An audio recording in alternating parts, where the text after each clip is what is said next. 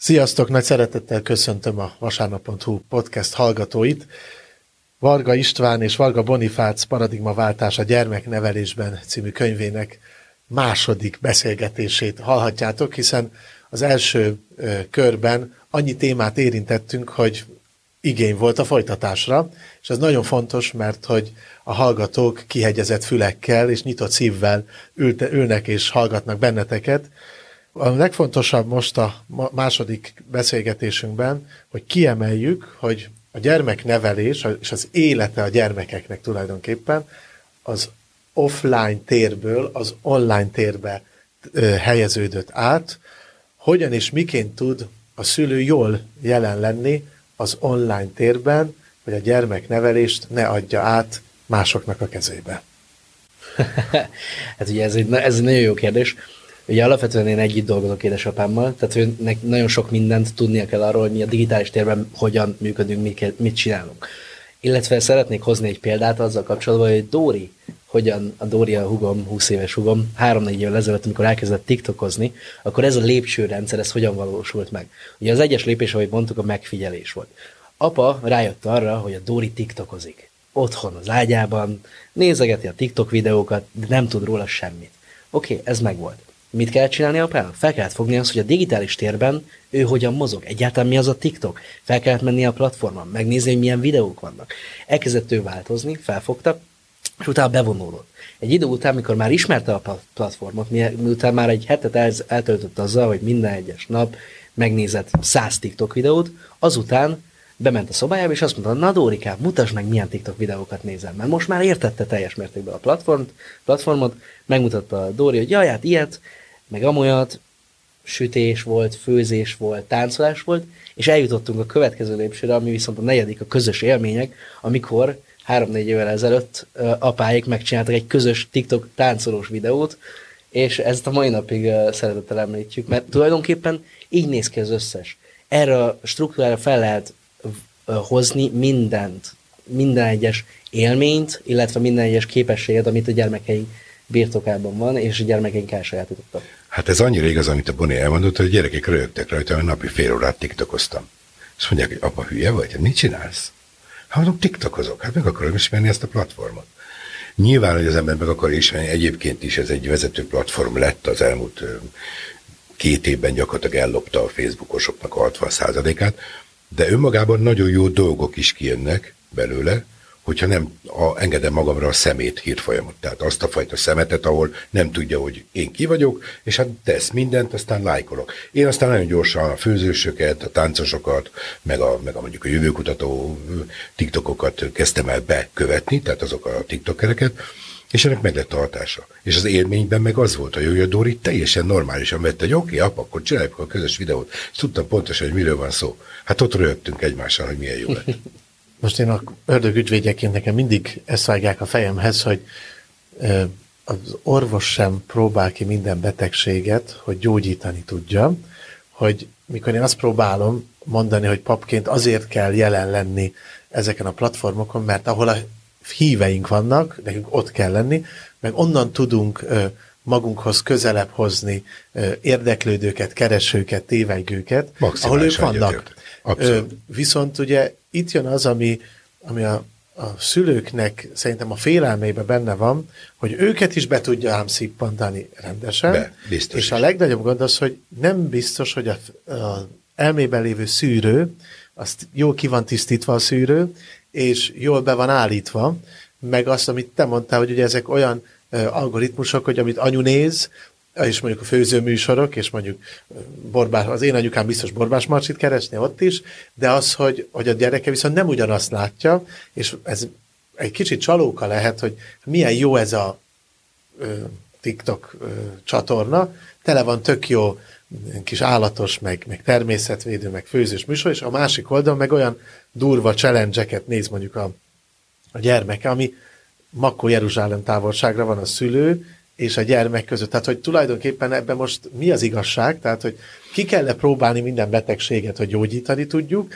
vagy van-e valami középút, és, és szerintem most ez, ebben István légy kedves, valahogy terelgesd a hallgató szülőket, hogy, hogy fel kell lépni, de a szűrőt hogyan kapcsolja be önmagának, és hogy ne szippancs el a rendszer. Hát igen, egyik oldalról azt mondom, hogy mindenképpen fel kell lépni. A másik oldalról, hogyha anélkül, hogy én tudomást szereznék erről, tapasztalatot szereznék benne, egyébként leszólom, önmagában azzal nem lesz jó, se a gyerek előtt, se egyébként butaságot követek el azzal, hogy, hogy leszólok valamit, amiről nem tudok. Ami egyébként irányítható, mert valóban, hogyha magamra engedem a TikTok szemetet, akkor nincsen gond, azt a szemetet fogom kapni. Ha viszont elkezdek kiválasztani annakat, akiket követek, akkor előbb-utóbb a TikTok is megtanul engem, ez az algoritmus, ami mesterséges alapon működik. Azért azt látni kell, hogy én nekem egy fél év alatt nagyon jó algoritmusom lett, amelyik azt azt adta nekem, amit én már szeretnék, tehát én nem kapok már olyan sok szemetet, ha tetszik mondjuk 20%-ot. Vagy ezt vagy elviselem, vagy egy másodperc alatt tovább megyek. De egyébként nem szoktam, tehát tovább görgetek abba a pillanatba, hiszen ezt megtehetem. Ugyanakkor mi magunk is annyira megtanultuk a Bonifáccal ezt, hogy mi, mi is fenn vagyunk a TikTokon. És pont ezért csináltunk egy észbontó TikTokot, és ott olyan napi tanácsokat adunk, amivel naponta találkoz, találkozunk, és megadjuk a lehetőségét. Így van, az észbontó tanácsok így, hogyha rákerestek TikTokba, akkor meg tudtak találni minket. Én azt mondom, hogy szerintem nagyon fontos, hogy belekóstoljanak a szülők ezekbe a platformokba. Egyrésztről azért, mert szerintem a kommunikáció alapja az a közös értékrendszer, az a közös tudás, ami megvan. Tehát, hogyha nem ismered a gyermeket tudását és készségeit, illetve érdeklődési körét ezeken a platformokon, akkor sajnos magadtól vontál meg lehetőséget azáltal, hogy te nem tudod, hogy hogyan kommunikálj a gyermekeddel. Mindenkinek más a valósága. De ha a szülő egyetlen egy lépés sem tesz a gyermek valósága felé, akkor rossz úton jár. Tehát legalább próbálkozni kell. Én ezt ugye úgy, úgy hívom, hogy próbálkozós nevelés, de hát nyilván mondhatnám azt, hogy fejlesztő nevelés, mondhatnám azt, hogy, hogy inspiratív nevelés. Amit valamennyire közelítenem kell ahhoz a valósághoz, amit ő láthat és tudhat, hiszen őt annyi gyors impulzus éri, amivel egyszerűen követhetetlené válik a gyerek személyiség fejlődése, ha egyébként nem teszünk semmit. Viszont az a legnagyobb probléma, hogy olyan árral szemben úsztok, tehát amikor a, a család modellt és a, a, tulajdonképpen az, hogy boldog és sikeres gyermeket neveljünk, ugye ehhez elengedhetetlenek azok, a, azok az értékrendek, azok a társadalmi alapértékrendek, amelyek már Nyugat-Európában, de mi nálunk is igencsak meginoktak. Tehát az, hogy, hogy bomlik minden az le, ami, amire ti építkezni akartok. Tehát tulajdonképpen, és ezek a platformok, amelyeket nagyon sokan mielőtt megnyitnák, szentelt vízzel hintenék le, hogy amíg onnan jönnek, az mind azzal szembe megy, amiről ti most megírtátok a második könyvet, mert véleményem szerint a, ezeken a platformokon nem a boldog szuper családokat mutogatják, nem a, a férfi-nő szeretet közösségéből létrejövő házasság, mely a gyermek nemzésének irányul, hanem épp ellenkezőleg, hanem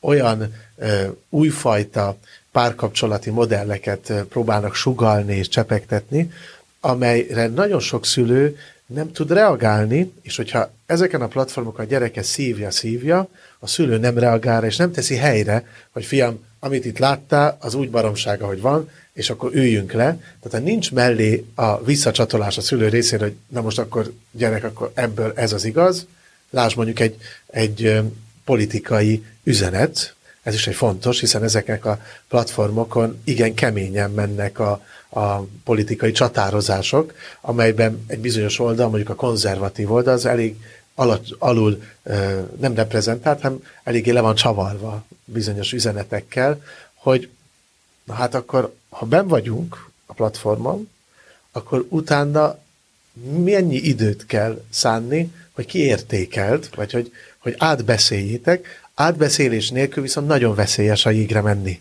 Abszolút. Hát itt nagyon-nagyon sok gondolatot fogalmaztál meg ismét, ami jó.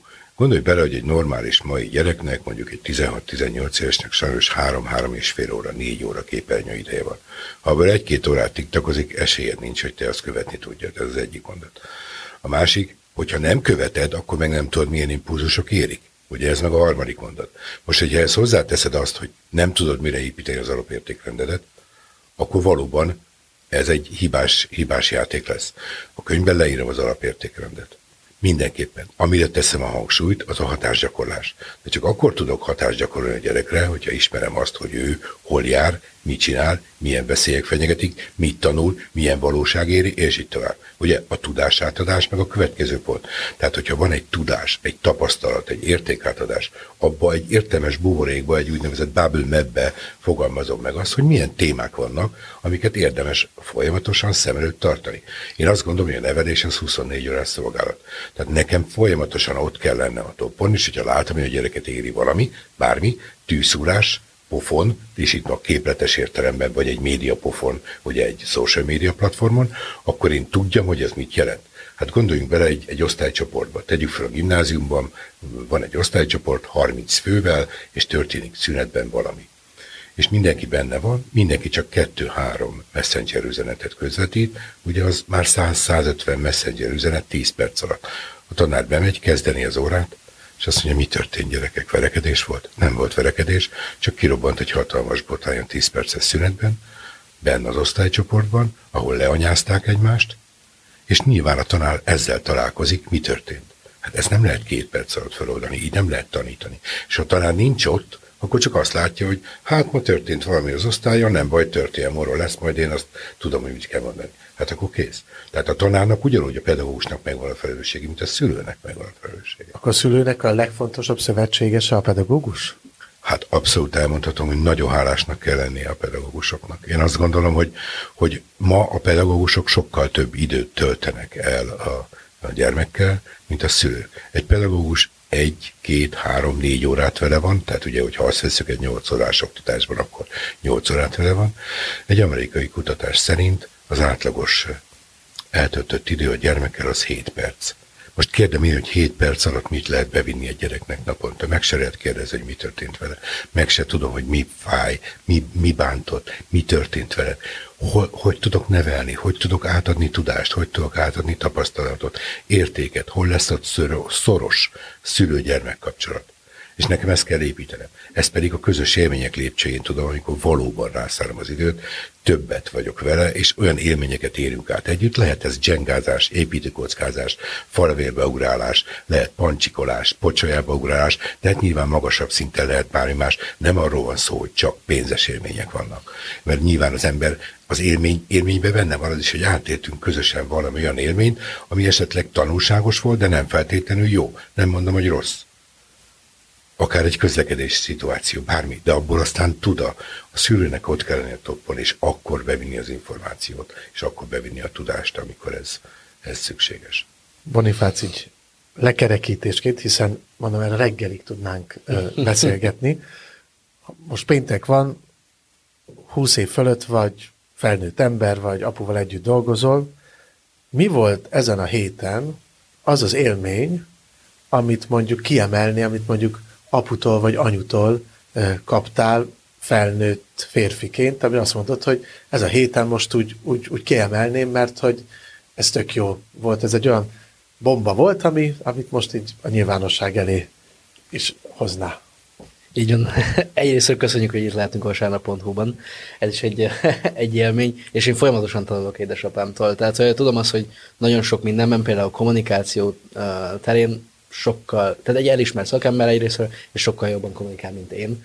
De például a, héten, illetve a közeli régmúltban igazából szerintem az volt, hogy, hogy a marketing ügynökségünket ugye menedzseljük, és például pont egy kommunikációs hiba é, hiba begyűrűzött, és ezáltal hát nem tudtunk annyira jól kijönni a helyzetből, vagy nem tudtam én annyira jól kijönni a helyzetből, viszont édesapám odalépett, azt mondta, hogy figyelj, ezt így kell kommunikálni, ezt kell megoldani, úgyhogy én folyamatosan tanulok egyrésztről üzlettársként is, és egyrésztről gyermekként is a szülőmtől.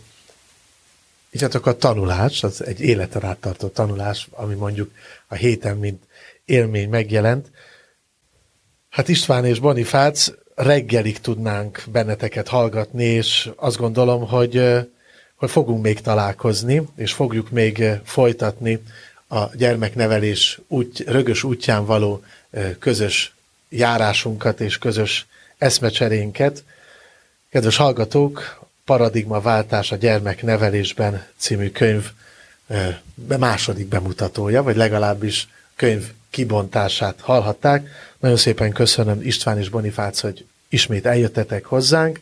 Arra kérem a hallgatókat, hogy kövessék nyomon a vasárnap.hu podcastjait, írásait, és ha bármilyen észrevételük van, akkor a kommentben nagy szeretettel várjuk ezeket. Igyekszünk válaszokat is adni a felmerülő kérdésekre, vagy összegyűjtve egy harmadik találkozást is szervezünk Istvánnal és Bonifáccal. Köszönöm, hogy itt voltatok, Isten áldjon benneteket.